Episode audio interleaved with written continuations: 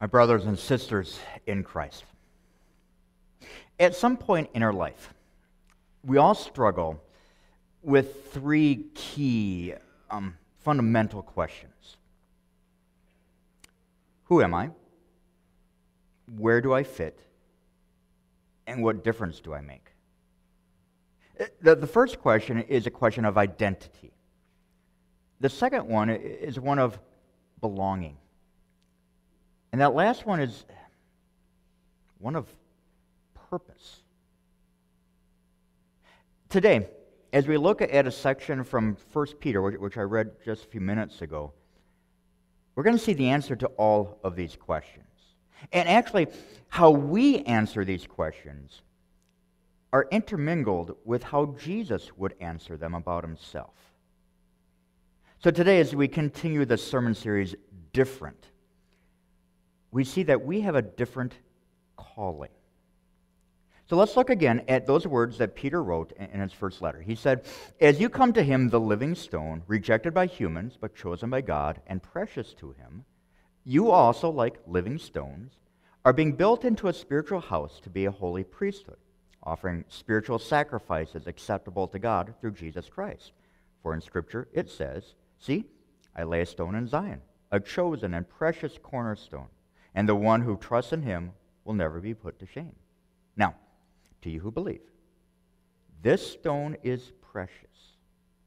But to, to those who do not believe, the stone the builders rejected has become the cornerstone, and a stone that causes people to stumble, and a rock that makes them fall. They stumble because they disobey the message, which is also what they're destined for. But you are a chosen people, a royal priesthood, a holy nation, God's special possession, that you may declare the praises of him who called you out of darkness into his wonderful light. So, very clearly, there, Peter describes Jesus as that living stone. He says, Once you were not a people, but now you are the people of God. Once you had not received mercy, but now you have received mercy. It's an interesting section. Describes both Jesus and us in, in a lot of different ways. And the way it describes Jesus is as that living stone, which is a little weird because stones aren't alive. Maybe you had a, a pet rock way back when, but it wasn't alive. Jesus very much is alive. What Peter's doing here is he's using several Old Testament references that talk about the Messiah, the Savior, Jesus, and calls him uh, different types of stones. These are probably passages that Peter learned when he was a, a young boy growing up. And, and one of the, the illustrations, or one of the stones that he's called, is that of a, a cornerstone. Now, unless you are involved with uh, masonry and, and laying brick and, and, and stone, or you're involved with construction, probably don't think of a cornerstone the right way, at least as, as Peter's using it. You know, normally, when we might think of a cornerstone today, it's, it's this a decorative stone, usually on some older buildings, that has the, the year that the building was built. Um, actually, there's one right outside those wood doors uh, to my left. It has 1950. It's when this building was dedicated. Across the street at the school building, there's several of those cornerstones. But that's not what Peter's talking about the type of cornerstone Peter is talking about is not a decorative stone. It's actually, usually back then, the first stone that was laid. Uh, think of something like this it's the very bottom, the very corner. Now, you understand, right? This is back then. This is before they had manufactured brick and things like this. Every stone was hand cut. So that cornerstone, that first stone, that was probably the best stone they had. Because everything for the rest of the building was built off that cornerstone. If it was not perfectly a 90 degree angle, that building would not be square. If the sides of that stone were, were slightly bending in or out, then the rest of that wall would lean in or, or lean out. Everything was built off and went off of that cornerstone. So Jesus, being our cornerstone means that, that our lives are, are, get guidance and, and, and direction from Him. Now, Peter uses another word to describe Jesus as a stone, and although in the translation I read earlier it called him cornerstone a second time, a, a better way to translate that Greek word would be that of a capstone. A capstone is really part of an arch. It is that topmost stone of the arch. It, holds, it bears the weight and, the pressure from the other stones, and, and also bears the weight from any of the stones, anything above it. So, so as a capstone, Jesus bears our weight. He, he, he lifts our weight. He, he takes our burden. Now, there's a third way, a, a third stone that Peter uses to describe Jesus. That's a stumbling stone. Here's verse 8 of this section, and, and this is a different translation. I think this, this uh, explains it just a little bit better. It says, It's a stone over which they stumble, and a rock over which they fall, because they continue to disobey the word. They stumble over it, and that is the consequence appointed for them. The idea is that Jesus is, is, is, is a stone in the ground, and someone stumbles, they, they, they trip over it. Uh, maybe a modern way to explain that. So if you walk around the house and you have little Lego pieces everywhere and you step on them, you're going down. on your knees or on your butt, but you're going down because it hurts. That that's what Jesus is to those who, well, it's like someone who's building with stone, and, and they take a stone, they look at it, it's not the right shape, and they discard it. That's what people did with Jesus when he walked on this earth. They looked at him and they, they discarded him. They had no need for him. That's what people do today. They reject Jesus, and as a result, they fall and they lose out. You know, it's interesting if, if you like movies, there's, there's all sorts of interesting trivia about movies. How certain roles have been offered to actors, and they, they looked at the script, they didn't like it, and they, they turned down the offer. And yet the movie was made, and it became this huge, mega success and made, made all these awards. And there's some rather famous examples of that. John Travolta was offered the role of Forrest Gump. Turn it down. Burt Reynolds was offered to be Han Solo in Star Wars. Turn it down. Uh, there, there's some others. Uh, Emily Blunt was offered the role of Black Widow in all the Marvel movies, turned it down. Christian Bale turned down being James Bond after Pierce Brosnan. And even uh, Tom Selleck turned down being Indiana Jones. You know, actors turning down roles and not being part of a great success, that's one thing. Someone rejecting Jesus that has eternal consequences. Now, Peter, he, he described Jesus in a number of ways. He also describes us in a number of ways. He says, We are also like living stones. This is what he said. As you come to him, the living stone, rejected by humans but chosen by God and precious to him, you also, like living stones, are being built into a spiritual house to be a holy priesthood, offering spiritual sacrifices acceptable to God through Jesus Christ. We, we get the picture, we get the idea, right? Jesus is that living cornerstone, and we are being built on top of him as living stones ourselves. And, and Peter goes on and describes us in a number of other ways. He says, But you are a chosen priesthood, a, royal, a chosen people, a, a royal priesthood, a holy nation, God's special possession, that you may declare the praises of him who called you out of darkness into his wonderful light. Let's actually break this down. First, Peter says we are a chosen people. God chose you. You're not an accident. God chose you. More than that, he says, You're a royal priesthood. There's actually two ideas there, right? Royal. I mean, every girl that likes Disney wants to be a Disney princess, right? We are all royalty. We've been adopted into God's family. You are God's prince and God's princess. But it's not just that we're royal, it says we are a royal priesthood. You know, that the priests back in the day, that they're the ones that made all those animal sacrifices day after day, multiple times every day in that temple. How are we a, a priesthood? Well, earlier Peter said this You also, like living stones, are being built into a spiritual house to be a holy priesthood, offering spiritual sacrifices acceptable to God through Jesus Christ. We don't offer animal sacrifices. It is what we offer is ourselves, our lives, our choices, our, our, our, our money, our, our skills, our abilities. We, we offer ourselves, and those are pleasing and acceptable only through Jesus Christ. Now, Peter continues. He says, We are a holy nation. Uh, don't, don't think of a, a, nation like you know, United States.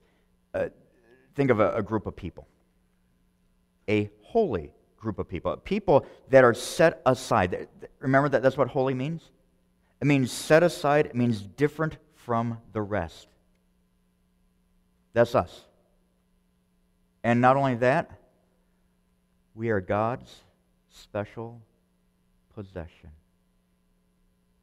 Not like a Christmas gift last Christmas, you don't even remember where you put it. no, you are God's special possession.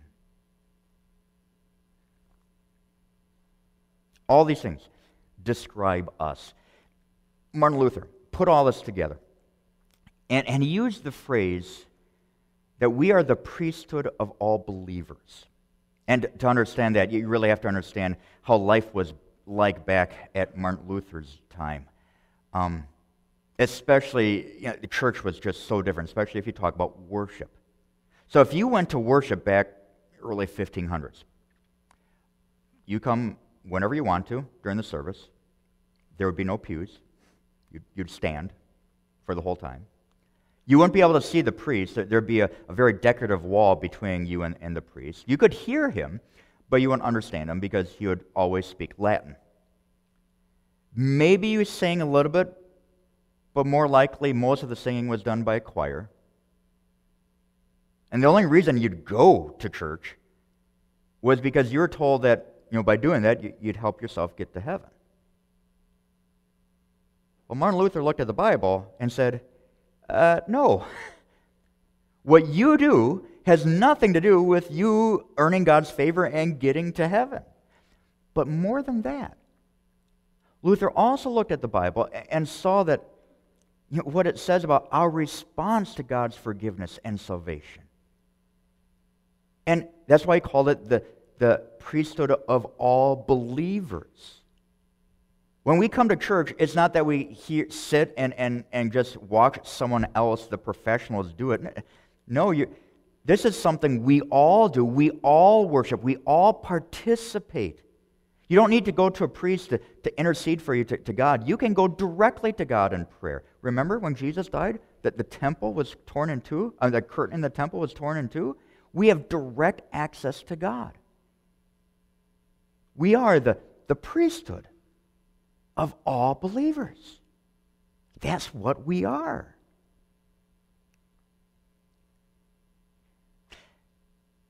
But is that how you act?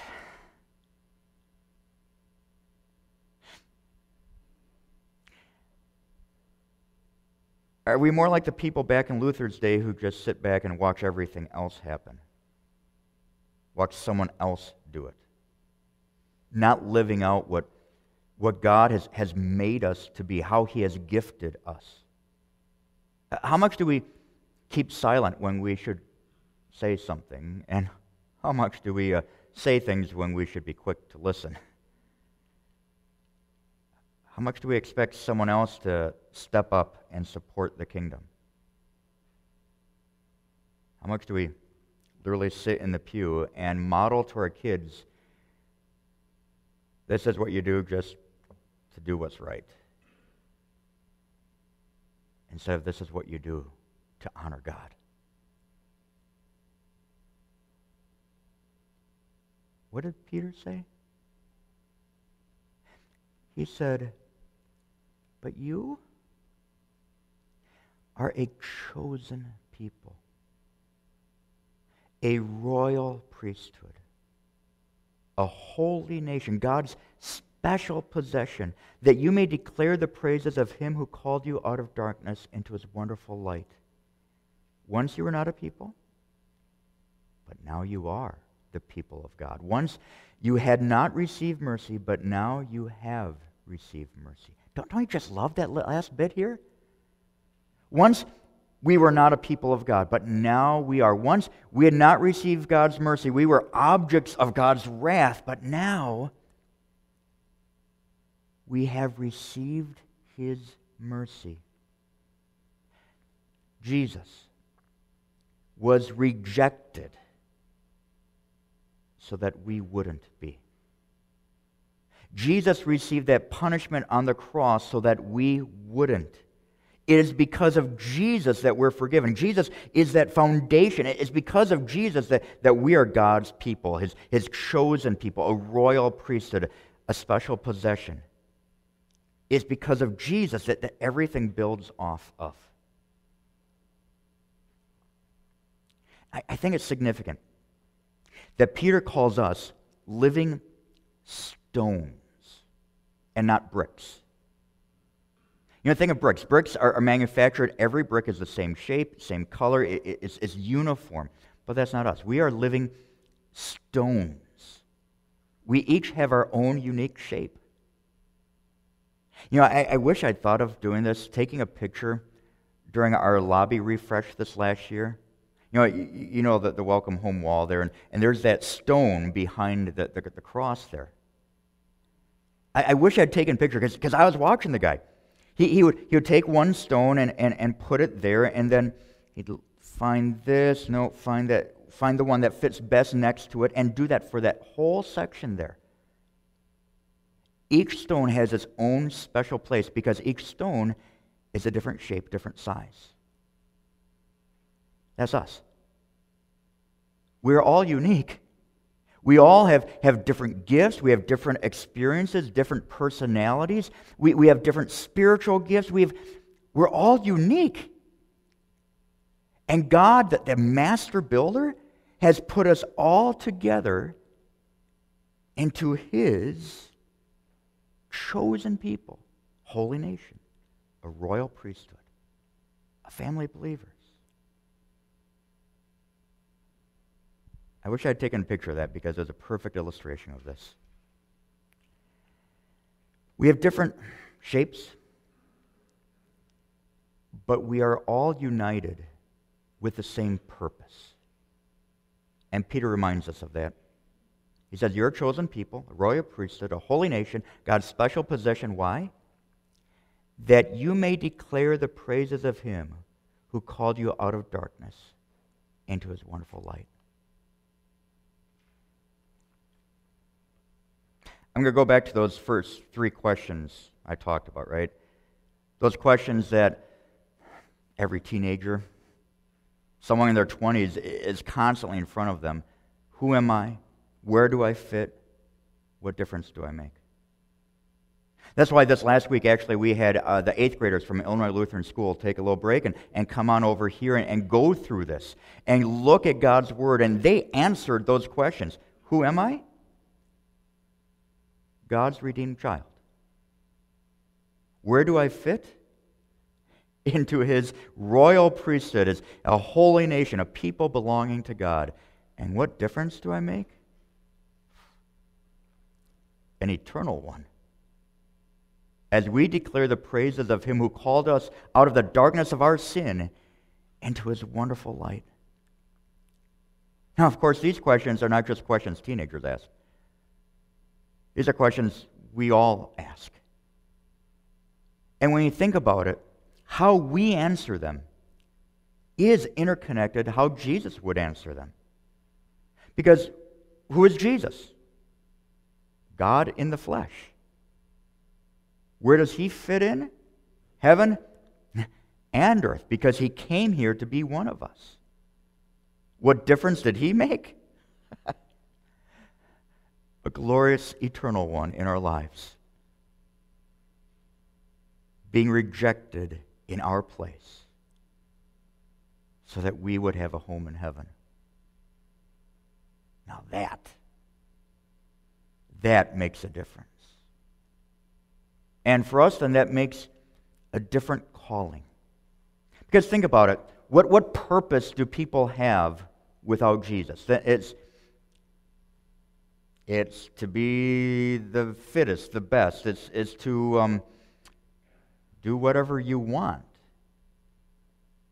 But you and I, we have a different calling to declare the praises of Him who called us out of darkness into His wonderful light.